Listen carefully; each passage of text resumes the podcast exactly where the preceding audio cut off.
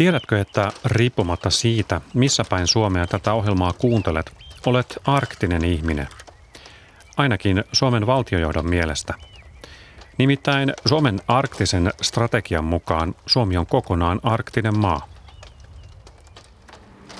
Nyt me ollaan täällä Kansallismuseon arktisen henki näyttelyssä. Miltä tämä henki täällä vaikuttaa? No tämä vaikuttaa kyllä todella kiinnostavalta, mutta tämä kertoo mun mielestä siitä vanhasta ajattelutavasta, millä tavalla ajateltiin arktisesta. Nimittäin tässä näyttelytilassa on pelkästään näitä hyvin kaukaisia arktisia kansoja esittelevää esineistöä. Eli nyt puhutaan siis Grönlannista ja Kanadan pohjoisista alueista ja Alaskasta. Eli nythän me ajatellaan, niin että arktinen henki on paljon laajempi ja arktinen alue on paljon laajempi, eikä ainoastaan ne alkuperäiskansat siellä järreunalla. Kansallismuseon arktisen henkinäyttelyssä on esillä muiden muassa Grönlannin inuittien esineitä. Jonkinlaista arktista henkeä Suomi yrittää nyt puhaltaa koko maahan. Itä-Suomen yliopiston historian professori Maria Lähteenmäki ei ole tästä lainkaan pahoillaan. Näin historiallisesti katsottuna tähän on aivan ennen näkemätöntä, että valtiovalta, pääministerit, ulkoministerit, presidentit kaikki toteaa, että Suomi on kokonaisuudessaan arktinen maa. Tällaistähän ei ole tapahtunut koskaan aikaisemmin. Päinvastoin Lappi ja nämä pohjoiset seuduthan on nähty hyvin perifeerisinä ja köyhinä ja epäkulttuurisina ja epäkiinnostavina. Sillä tavallahan tämä on ihan suorastaan mun mielestä ihan vallankumouksellinen käänne, josta mä oon todella hyvilläni ja mielissäni näin pohjoisten alueiden tutkijana. Moni on nyt kiinnostunut arktisesta. Ilmastonmuutos etenee alueella kaksi kertaa nopeammin kuin muualla. Jääpeite hupenee, luonnonvarat ovat helpommin saavutettavissa ja koillisväylän hyödyntäminen kiinnostaa. Useat valtiot ovat kääntäneet katseen arktiselle alueelle.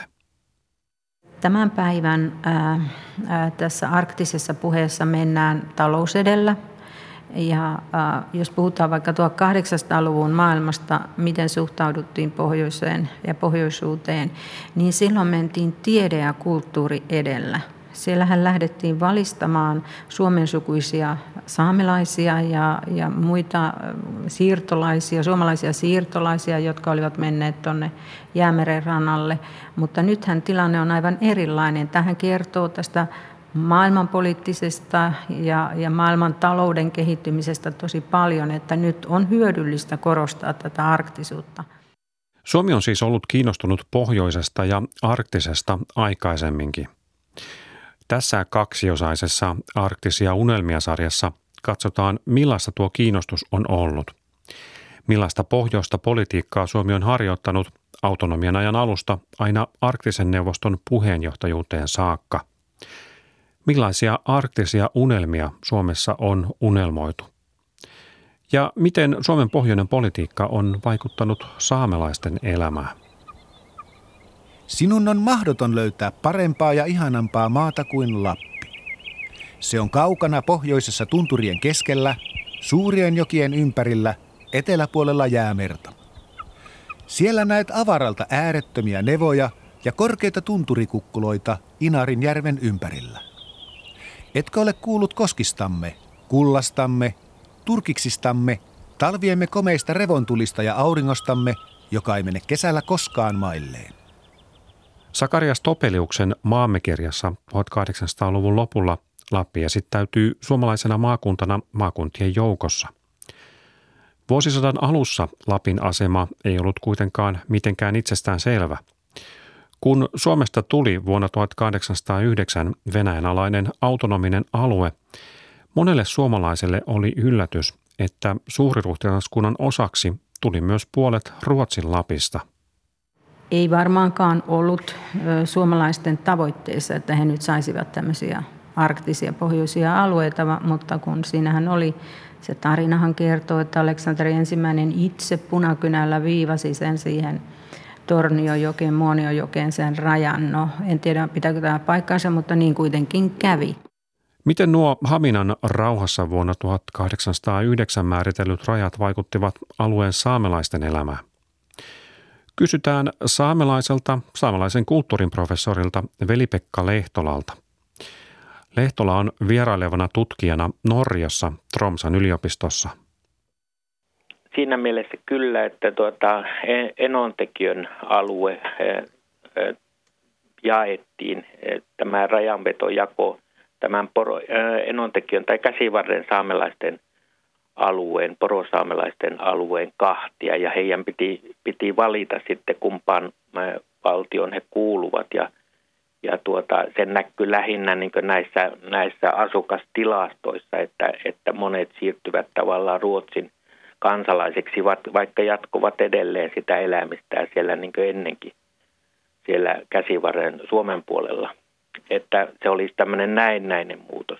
Ja sitten esimerkiksi Juutsioilla – Inaarissa, niin ei se välttämättä se, se tuota, Aminan rauha näkynyt juuri mitenkään, että, että se merkitti pikemminkin tämän Lapin unohtumista muutamaksi vuosikymmeniksi sen takia, että kun Ruotsin, Ruotsissa kuitenkin näistä lapeista, niin niihin oli kehittynyt tämmöinen vakiintunut hallinto, joka, otti, joka pystyy tavallaan huolehtimaan niistä asioista.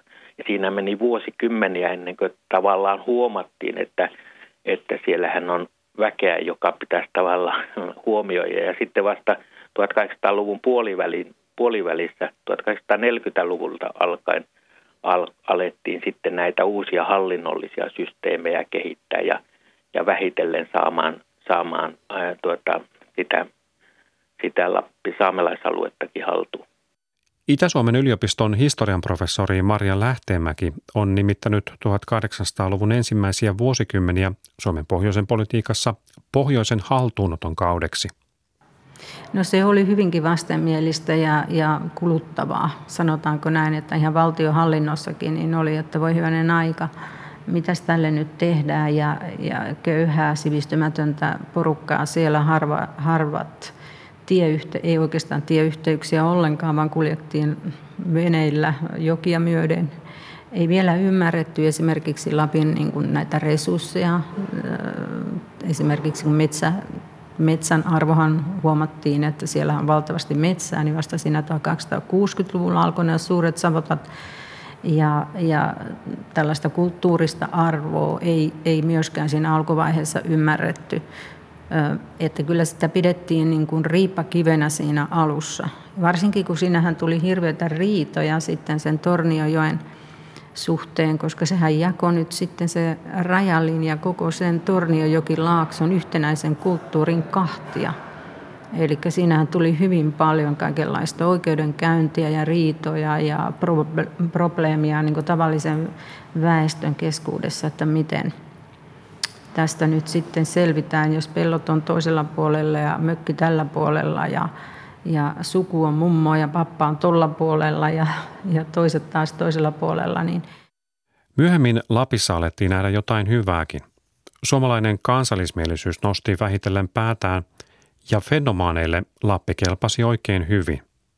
Suomalaiset ymmärsivät yhtäkkiä, että hyvänen aika, että meillähän on mahdollisuus lisätä sitä. Tällähän meidän maa alue lisääntyy. Ja siihen maailman aikaan, mitä suurempi maa, sen parempi. Niin sillä tavallahan suomalaiset fenomaanit ja nationalistit olivat, alkoivat ilahtua tästä uudesta alueesta. Ja sehän osoittautui aivan mielettömän hienoksi tutkimuskohteeksi. Ja siellä alettiin tekemään tutkimusta, nimenomaan aluksi tätä kielen tutkimusta. Ja sinne suomalaiset tämmöiset nuoret kunnianhimoiset tiedemiehet änkes sinne tekemään kenttätöitä. Siellä oli Matias Kastreen ja, ja Elias Lönnruut jo 1830-luvulla ja, ja sitä ennen vielä Anders Sögren, josta tuli sitten Venäjän tiedeakatemian jäsenkin ja he alkoivat tekemään näitä kenttätöitään ja kokoamaan aineistoa ja tässäkin museossa on paljon sellaista aineistoa, mitä nämä herrat ovat sieltä keränneet. Eli aluksi oltiin yllättyneitä, että no oho, että mitäs me tällä köyhällä alueella tehdään. Ja, ja, ja siinä kaupassa tuli vielä noin 900 saamelaistakin, että mitäs me tälle porukalle tehdään. Mutta sitten huomattiin pikkuhiljaa, mitä enemmän se nationalismi sai kannatusta osakseen, niin huomattiin, että hei, tähän voidaan kääntääkin omaksi eduksi ja iloksi. Ja, ja, ja sitten tuli tämä jäämeren kysymys, yhteydet sinne jäämerelle erittäinkin kiihkeäksi puheenaiheeksi sitten 1800-luvun loppupuolella. Lappalaiskylä ei ole kesällä mikään ihana näky. Joka taholla näkee maassa kalansuolia, kalansuomuja, mädäntyneitä kaloja ja muuta törkyä, joka myrkyttää ilman. Telttain matalista ovista tulee esiin joukko likaan tahrautuneita ihmisiä. Itse he eivät ole tästä asiasta millänsäkään. Kohteliaisuus vaatii, että kaikki, yksin pienet lapsetkin tervehtivät matkustajaa lyömällä kättä. Kun tämä kaikessa hiljaisuudessa on tapahtunut, saa olla valmiina vastaamaan seuraaviin kysymyksiin. Onko rauha maassa? Kuinka voi keisari, piispa ja maaherra Väliin kysyttiin minun kotipaikkaani, ja kun sanoin sen olevan kaukana tunturien takana, kysyi eräs lappalainen, olinko kotoisin siitä maasta, jossa tupakka kasvaa. Näin kuvasi kohtaamistaan saamelaisten kanssa kielentutkija Matias Kastreen. Millaiselta nuo tuon ajan suomalaisten tiedemiesten kohtaamiset ja kuvaukset saamelaisista vaikuttavat saamelaisnäkökulmasta? Joo, niitähän on jonkun verran aina siteerata niitä räväkimpiä kuvauksia ja saamelaisista. E, ja tuota, to, totta kai niissä on tuota tämmöinen tämmöinen alentuva sävy jo aina silloin tällöin. Mutta että minusta sekin kuvastaa enemmän sitä niin tavallaan semmoista – kulttuurista näkö, näkemystä siitä, että, että meidän kulttuuri on niin kehittynyt ja sivistynyt ja tuota, että sitten nämä pitäisi saada tavallaan myöskin tämän saman kehityksen piiriin ja sitten osoittaa niitä, niitä asioita, jotka, jotka siellä pitäisi muuttaa, koska se on toisenlainen kulttuuri, että, että äh, ehkä sitä vähän suurennellaan. Siellä kuitenkin oli näillä äh, justiin tätä, eh, monesti suurennellaan tätä, tätä eh, tuon ajan saamelaiskuvausta ja sitä, niitä huonoja puolia, kun kuitenkin siellä on myöskin paljon niitä mielenkiintoisia puolia, että niillä oli esimerkiksi näillä suomalaisilla tutkijoilla tai, tai Lapin kävijöillä oli hyvin erilaisia näkemyksiä esimerkiksi saamelaisten tilanteesta, että esimerkiksi Kastreenillahan oli, oli tota, näissä kuvauksissa hyvin selkeä tämmöinen sivistys vastaan niin kuin, tuota, luonnon kansan niin tämmöinen kulttuurinen ää, ero. Kun taas sitten esimerkiksi Lönnruthan oli mielenkiintoinen siinä, että, että kun hän palasi Lapin matkaltaan, niin, niin hän, o, hänellä oli tämmöinen linja, että hän paheksui suomalaisten viranomaisten – suhdetta saamelaisiin siinä mielessä, että hän sanoi, että, että, kun, suomala, että kun venäläinen sortaa suomalaisia, niin ei ottaisi, että suomalaiset sortavat vielä lappalaisia. Suomalaisten viranomaisten parissa tämä lönnruutilainen saamelaisia ymmärtävä linja näkyi jonkin verran, mutta vallitseva suhtautuminen korosti saamelaisen kulttuurin alempiarvoisuutta suomalaiseen verrattuna.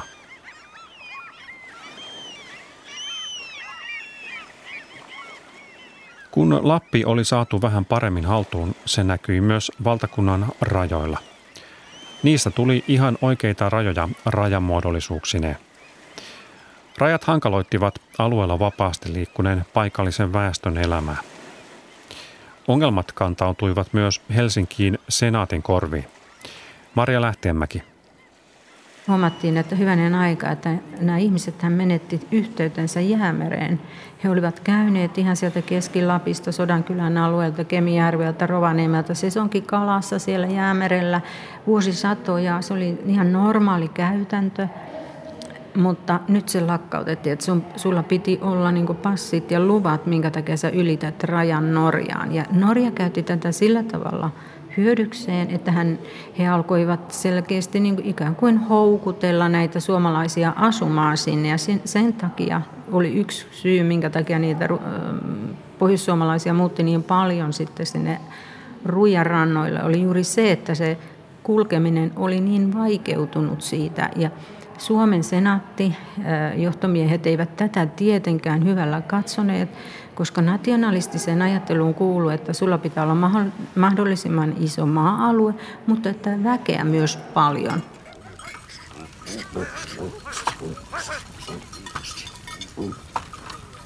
Tämä tosiaan rajanveto ja 1800-luvun loppupuolella niitähän on pietty yhtenä erityisesti porosaamelaisen kulttuuriin eniten vaikuttaneista tekijöistä. Eli 1852 suljettiin Norja ja Suomen, Suomen raja ja sitten 1889 suljettiin varsinaisesti Ruotsi ja, Ruotsi ja Suomen raja. Eli nämä kaksi rajanvetoa olivat semmoisia, että ne aiheuttivat suoranaisen kriisin porosaamelaisten kulttuuriin. Toki se, ne vaikuttivat myöskin esimerkiksi Inaarin saamelaiset olivat käyneet jäämerellä kala, ka, kalassa aina sesonkiaikoina, niin tuota, se vaikutti myöskin heidän, heidän elä, elämänsä, mutta että eniten kuitenkin porosaamelaisten elämään, koska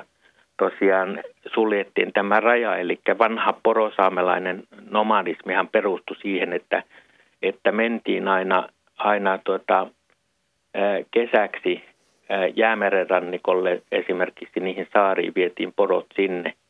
Ja tuota, sitten talvella tultiin niin metsäalueelle, jossa, jossa porot saattavat lumen läpi kaivaa ruokaa toisin kuin jollakin tunturialueella, ää, ää, jossa, jossa hanget jäätyvät. Niin, tuota, niin tosiaan ää, tämä tämä, joka oli vuosisatojen aikana kehittynyt tämmöinen muuttoliike, joka, joka tuota, oli sen porosaamelaisen nomadisen elämänmuodon ydin, niin, tuota, niin tämä katkaistiin näillä, näillä valtion ö, sopim, keskinäisillä sopimuksilla. Eli valtiot päättivät, että laitetaanpa rajat tuonne Tenojokea pitkin ja, ja tuota, tuolta tunturi, tunturi- ja metsämaan väli, välistä aluetta pitkin.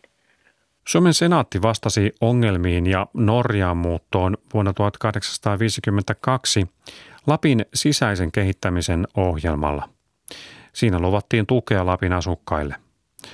Tällä ei välttämättä ollut kovin paljon vaikutusta. Tilanne Lapissa alkoi parantua muista syistä – mutta sitten kun huomattiin, että siinähän alkoi kohta tämä metsän arvon nousu, niin sitä suuremmalla syyllä sinne tuli sitten näitä metsän hakkuita ja, ja metsätyömiehiä ja työtä alkoi riittää, niin se ongelma alkoi pikkusen poistua siinä, että ne, jotka tulivat pohjoiseen, Etelä-Suomestakin tuli paljon väkeä jo sinne näihin metsätöihin, niin sillä tavalla se tilanne rauhoittui, että se maasta muutto ei niin siinä 1800-luvun lopulla enää ollut. Sitä toki oli ja huippu oli 1870-luku, luku, kun mennään sinne Norjan suuntaan. Ja kun siitä päästiin, niin sittenhän alkoi se Amerikan muutto, mutta sehän oli etupäässä täältä Pohjanmaalta. Ja toki sieltä pohjoisestakin muutettiin ja nehän muutti sitten, menivät ensin Ruijaan ja Ruijasta lähtivät sitten sinne Amerikkaan. Ää, että kyllä se, niin se Pohjois-Suomen ja Lapin väestökato, niin sitä pidettiin ongelmallisena, koska siinähän on myöskin tämmöiset valtiolliset seikat, että jos sä omistat jonkun maa-alueen, on aina hyvä, että se on asutettu. Että eihän Suomi olisi pystynyt pitämään millään tätä Lappia itsellään, jos siellä olisi ollut koko ajan väki vaan poistunut ja siellä olisi ollut ääri vieläkin vähemmän väkeä kuin mitä siellä sitten oli. Eli sitä pidettiin itseisarvona, että siellä on väkeä siellä pohjoisessa myöskin ja, ja, ja sillä tavallahan Suomen senaatti tuki sitä ja myöhemmin sitten itsenäisessä Suomessa hallitus tuki, että siellä pohjoisilla raja-alueillakin asutaan. 1800-luvulla monen saamelaisen elämä mullistui. Saamelaisen kulttuurin professori Veli-Pekka Lehtola. Inaarin saamelaisista ja, ja Tenon saamelaisista tuli vuosisadan mittaan taloudellisia, eli uudissasukkaita, niin, niin se oli oma prosessinsa, joka koski sitten taas näitä ryhmiä erityisesti. Sehän oli semmoinen, sitä voi sanoa, että kun rajankäynnit oli ulko, ulkoisista vaikutteista johtuvaa muutosta, niin tämä oli osittain sisäisistä vaikutteista. Esimerkiksi inarilaisilla nimenomaan se, että, että peurakanta loppu ja, ja peuran pyynti ää, alkoi loppua, niin oli siirryttävä tavallaan muihin, ää, muihin ää, oli alettava hankkimaan muita ää, elannon hankintatapoja mutta että sitten taas toisaalta, toiselta puolen siihen, siihen muutokseen, joka oli siis suuri yhteiskunnallinen muutos, kun siirryttiin tavallaan pyyntielinkeinoista taloudellisiksi, niin siihen vaikutti toki myöskin sitten ulkoiset tekijät, eli muun muassa suomalaisten viranomaisten tämmöinen usko siihen, että, että maanviljelys ja uudisasutus, ne ovat niitä varsinaisia sivistyksen avaimia, että, että tuommoisia pyyntielinkeinoja ja nomadisia elämänmuotoja, niin eihän ne ole mitään, että, että tuota, ainoastaan perunoita viljelemällä sitä tässä maailmassa pärjätään. Niin tuota, se oli semmoinen ihanne, kyseenalaistamaton ihanne suomalaisilla virkamiehillä ja, ja ne ajoivat sitten sitä myöskin siinä läpi, että – se näkyy muun muassa siinä, että, että uudissasukkaille annettiin tiettyjä etuuksia. Se oli vanha tapa jo, eli joku verovapaus tietyksi ajaksi ja niin edelleen, kun taas sitten pyyntielinkeinossa pysyvät eivät voineet esimerkiksi turvata näitä vanhoja kalastus- ja, ja metsästysoikeuksia, että ne saattoi turvata vain uudistilan perustamalla niin tämä oli semmoista tavallaan myöskin viranomaisten toimintaa, joka sitten vaikutti siihen kulttuurimuutokseen. Lapissa matkustaneet tutkijat Matias Kastreen ja Elias Lönnruut saivat seuraajia 1800-luvun loppupuoliskolla. Maria Lähteenmäki on kutsunut aikakautta pohjoisen kuumeeksi. Se iski moneen suomalaiseen. Ja tämän 1850-luvun jälkeen niin siihen kietoutui tämä tieteellinen kiinnostus ja poliittinen kiinnostus. Ja tämä aiheutti sen, että meidän eturivin professorimme puolustivat yhtäkkiä hyvin voimakkaasti jäämeren käytävän saamista ja pohjoisen Suomen kehittämistä ja lehdissä oli yltiöpäisesti artikkeleita, kuinka tärkeää tämä on. Sellaiset helsinkiläiset professorit, jotka olivat ikinä käyneet siis Tamperetta pohjoisempana, niin yhtäkkiä löysivät, kuinka tärkeä tämä on, tämä pohjoinen raja-alue Suomen identiteetille myöskin ja, ja, ja taloudelle. Ja sitten toinen mielenkiintoinen seikka on, että tästä tuli ikään kuin tieteellisessä mielessä tällainen ähm, koelaboratorio, Silloinhan 1800-luvulla oltiin siirrytty jo siihen, että tutkijat eivät vain istuneet pulpeteissaan tai kirjastoissa tai arkistoissa, vaan lähtivät kentälle tekemään kenttätöitä, tekemään haastatteluja tavallisen kansan pariin. Siinä oli näitä nationalistisia kiinnostuksia, mutta ihan, ihan kielitieteellisiä ja historiatieteellisiä kiinnostuksia. Ja he sitten käyttivät tätä Lappia ikään kuin tämmöisenä kokeilualustana. He kokeilivat ja tekivät näitä kenttämatkoja, kokeilivat varmaan tavaroita ja, ja, ja kulkuyhteyksiä ja kaikkea. Ja sen jälkeen, kun olivat tehneet näitä kokeiluja täällä Lapissa, he siirtyivät Kuolan tutkimukseen ja vielä idemmäs Siperian tutkimukseen. Eli tästä tuli niin kuin jännittävä tällainen niin kuin koelaboratorio, luonnon laboratorio koko Lapista silloin 1800-luvulla ja loppupuolella erityisesti. Ja vielä niin kuin sitten mennään, mennään tota 1900-luvun puolellekin, niin tämä jatkui, jatkui kyllä, mutta erityisesti siinä 1800-luvun loppupuolella, niin siellähän kävi todella paljon ihmisiä ja tutkijoita nimenomaan. Ja tämähän tietysti muokkasi myöskin sen Lapin imakoa ja, ja, ja korosti sen tärkeyttä ja, ja jotain roolia tässä Suomen maassa. Joo, saamelaisalueellahan tuo pohjoisen kuume tavallaan alkoi näkyä sitten 1890-luvulla, että silloin sinne saamelaisalueelle siirtyi, alkoi tuota, virrata paljon suomalaista väestöä ja sitten myöskin aloitettiin tosiaan nämä tämä alueen kartottaminen ja, ja sitten sen hallinnon luominen sinne. Ja yksi merkittävä tekijä oli, että tieverkostoa alettiin rakentaa, eli ymmärrettiin, että nämä liikenneyhteydet ovat semmoinen olennainen osa sitä, sitä alueen haltuunottoa. Eli, eli 1905 ää, tuota, julkaistiin tämmöinen komitean mietintö, jonka suurimmat ehdotukset liittyvät siihen, että, että saamelaisalueelle tai, tai Lappiin yleensä täytyy rakentaa tuota, niin kuin, niin kuin tiheä tieverkosto. Ja aika suuri osa siitä toteutui sitten tuonne 1920-30-luvulle mennessä, jolloin, jolloin sitten muitakin asioita alkoi tapahtua. Eli 1890-luvulla saamelaisalueella on havaittavissa hyvin selvästi se tämä muutos.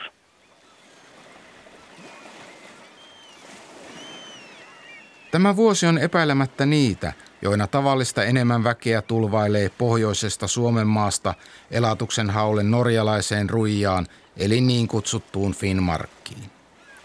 Tavallisesti semmoiset ruijan kävijät jo helmikuun alusta lähtevät sinne, palvelevat renkinä ja osamiehinä rujan asukasten kalastuksissa ja palaavat sitten muutamat vielä talvikelillä, toiset vasta syksyllä takaisin kotimaahansa tuoden mukaansa jokseenkin hyvän ansion, elleivät ole juoneet sitä kurkkuunsa Vesisaaren ja muiden kauppaloiden kapakoissa.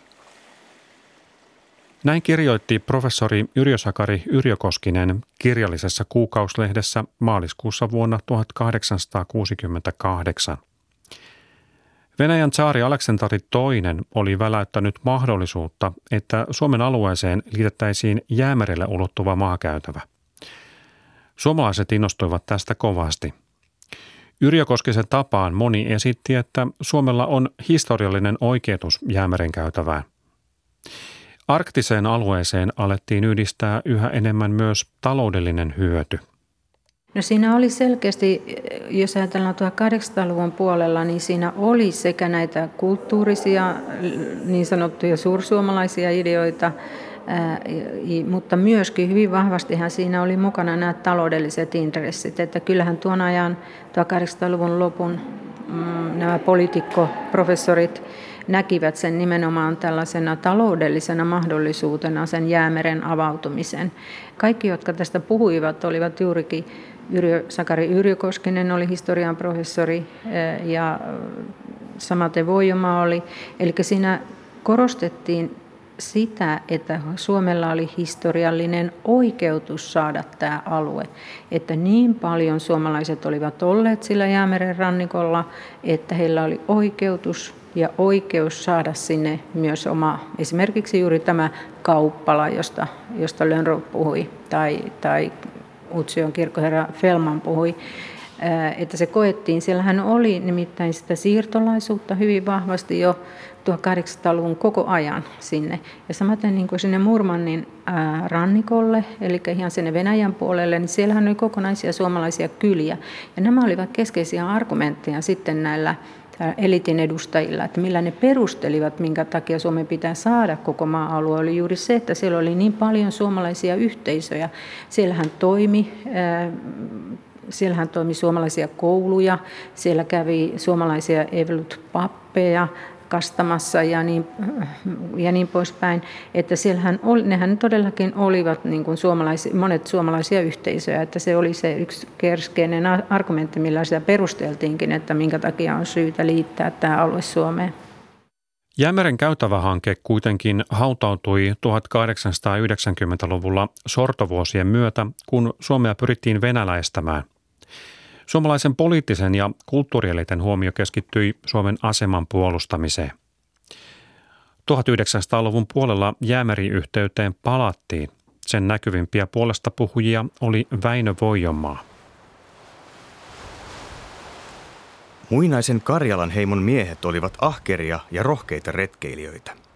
Ja heidän mukanaan levisi karjalainen heimoalue vähitellen uskomattoman laajalle. Siten muodostui todennäköisesti pitkän kehityskauden kuluessa ja pääasiallisesti heimomiesten vapaitten retkeilyjen ja anastusten sekä vähitellen laajenevan asutuksen kautta Kymen suusta Jäämeren rannalle – ja Pohjanlahden perukoilta Vienanjoen toiselle puolelle saakka ulottuva suunnattoman suuri karjalainen heimoalue. Niin Voijomaa muutoinkin rakenteli tällaista suomalaista identiteettiä sen pohjoisen ulottuvuuden kautta.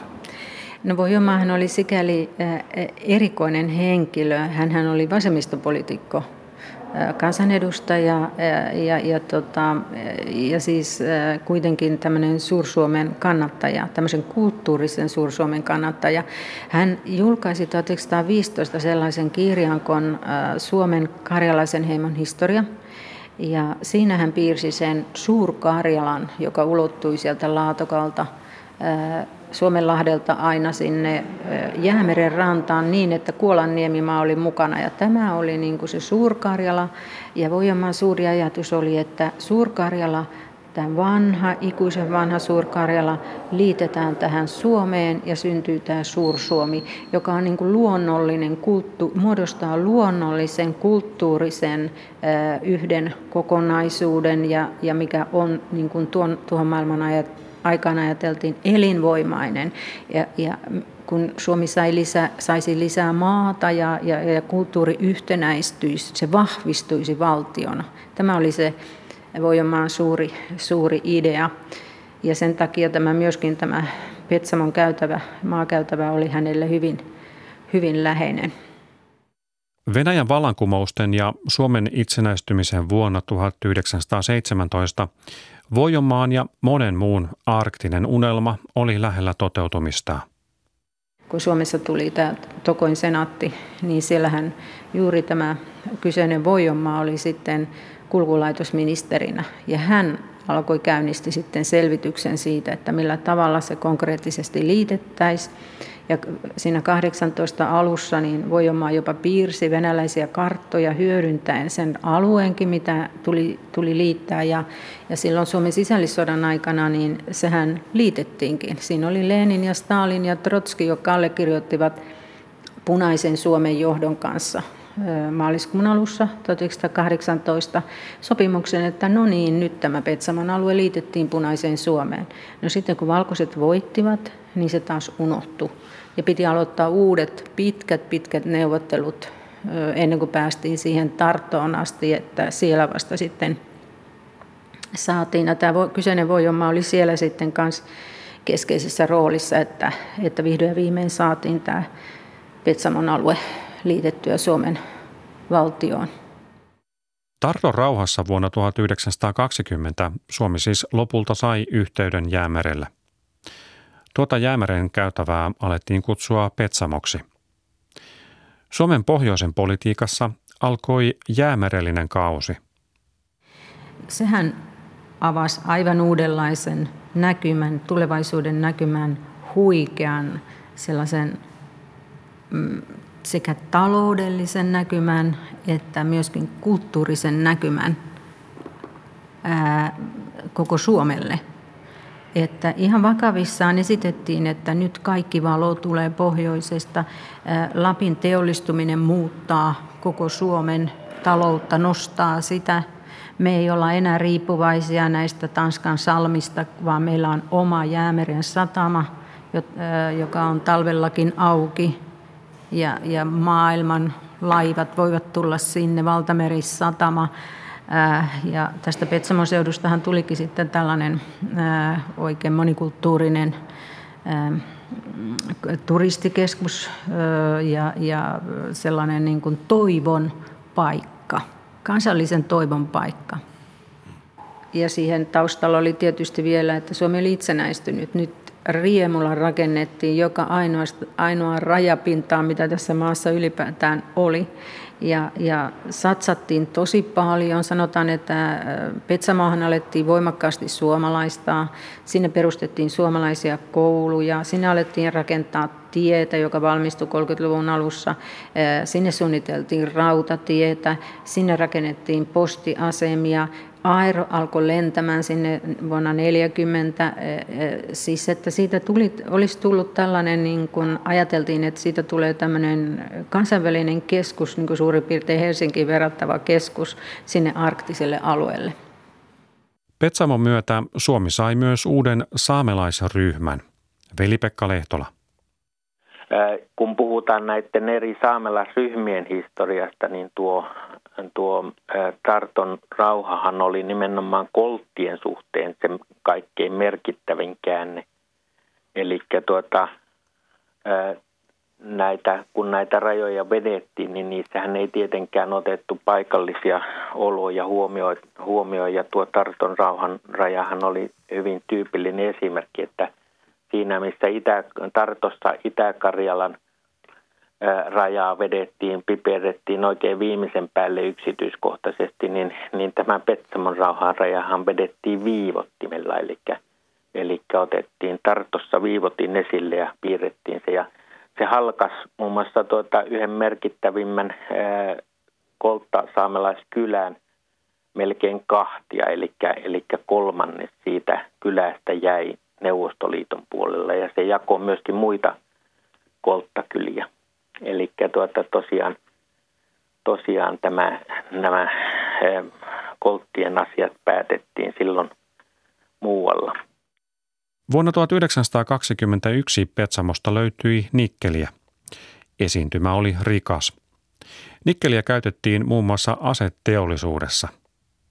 Nikkeli määritteli Petsamon kohtalon ja sen, että Suomen jäämärillinen kausi jäi melko lyhyeksi kesti jonkin aikaa ennen kuin sitä nyt arvioitiin ja miten sitä lähdettäisiin hyödyntämään. Ja sittenhän sitä alettiin, vuokrattiin taas, niin kuin tänäkin päivänä näitä kaivososuuksia vuokrataan ulkomaalaisille kaivosyhtiöille, niin myös silloin tapahtui niin ja 30-luvulla sitten ja 30-luvun lopulla se vuokrattiinkin näille kanadalais-brittiläiselle yhtiölle. Mutta sitten siihen liittyy myös toinen, tähän oli se vaurastumisen ajatus juuri, että, että kun on kaivos tulee sinne ja se oli niin kuin sen nikkelipitoisuus niin valtavan suuri ja se vaikutti tosi rikkaalta, mutta kun tullaan sitten siihen sota-aikaan, niin sitten se alkoikin jo pelottamaan vähän suomalaisia, että esimerkiksi Paasikivi sanoi, että 41 äh, alussa 1941 alussa, kun se alkoi kriisiytymään tilanne siellä alueella, niin Paasikivihän ehdotti suoraan, että luovutaan vapaaehtoisesti tästä alueesta, kun tästä on tullut tällainen kansainvälinen kriisipesäke. Niin tässähän taas äh, niin kuin kuvastaa se vanhakantainen ajatus pohjoisesta, että, että vapaaehtoisesti luovutaan tällaisesta. Ää, äh, niin se oli aika kuvavaa, että miten helsinkiläislähtöisesti kuitenkin saatettiin vielä ajatella siitä, että ne unelmat ei ollut ihan kaikkien unelmia. Että pohjoisessahan se nähtiin niin kuin sellaisena suurena toivona tämä Petsamon kausi, mutta ei sitten kaikissa piireissä ja poliittisissa piireissä, niin kuin Paasikiven osalta, niin ehkä ihan pelästyttiin, että joudutaan vielä, vielä tässä pahempaankin sotaan. Siinähän oli käyty jo talvisota. Niin sitä taustaa vastaan sen ymmärtää sen Paasikiven huomautuksen, mutta, mutta tota, kyllähän se nyt oli niin kuitenkin, että Suomi menetti sen alueen juurikin tämän nikkelin takia, näiden kaivosvarojen takia. Jos siltä alueelta ei olisi löytynyt sitä, niin ehkä Suomi olisi vieläkin saisi pitää sitä. Jos se olisikin niin raaka-aineeton alue, niin saattaisi hyvinkin olla, että me tehtäisiin tätä haastattelua siellä Petsamon matkailuhotellissa. Suomelle Petsamon merkitys ei ollut pelkästään taloudellinen. Tutkimuksellisesti tämä Petsamon alueen liittäminen Suomeen oli myös äärimmäisen ihana asia. Silloinhan suunniteltiin jo 1921, että perustetaan Petsamoon arktisen tutkimuksen keskus. Ja aivan uudella tavalla löydettiin koltta saamelaiset ja heidän perintönsä ja heidän kulttuurinsa. Ja se oli sillä tavalla aivan huikeaa aikaa. Aikaisemminhan saamelaisethan on rakentunut, heillä on oma hierarkiansa ja kolttasaamelaiset ovat olleet siinä hierarkiassa aina alimpana.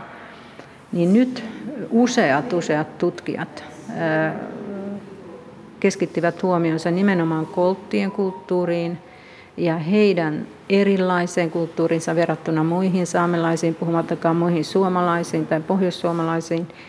Ja, ja sillä tavallahan se avasi tietä tämmöiselle monikulttuurisuudelle, ei ainoastaan sen matkailun osalta, vaan myöskin ihan tämän asujamiston osalta.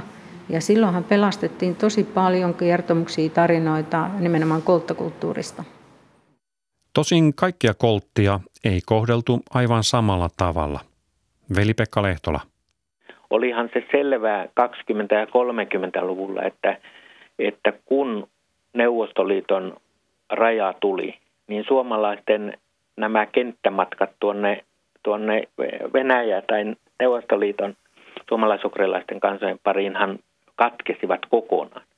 Niin tavallaan se kiinnostus sitten suuntautui sitten tuonne Petsamon alueelle ja myöskin Lappiin muiden saamelaisten, mutta erityisesti Petsamon alueelle. Eli, eli kolttasaamelaisten asiathan kiinnostivat kovasti. Sitten oli paljon, ää, tuota, paljon kuvauksia ää, kolttasaamelaisten vanhasta yhteiskunnasta, tuota, heidän noma, puolin nomadisesta elämäntavasta ja niin edelleen. Mutta siinä oli kuitenkin semmoinen ero, että, että kun Petsamon alueella eli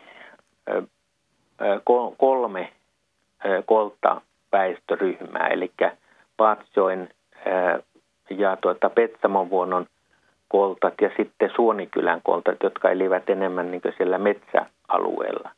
Niin nämä kaksi ryhmää, eli Petsamon, Patsjoen ja Petsamon koltat – joutuvat tavallaan sen suomalaisen väestörynnistyksen ja sen tavallaan tienrakennuksen ja myöskin nikkeliteollisuuden ja kalateollisuuden jalkoihin.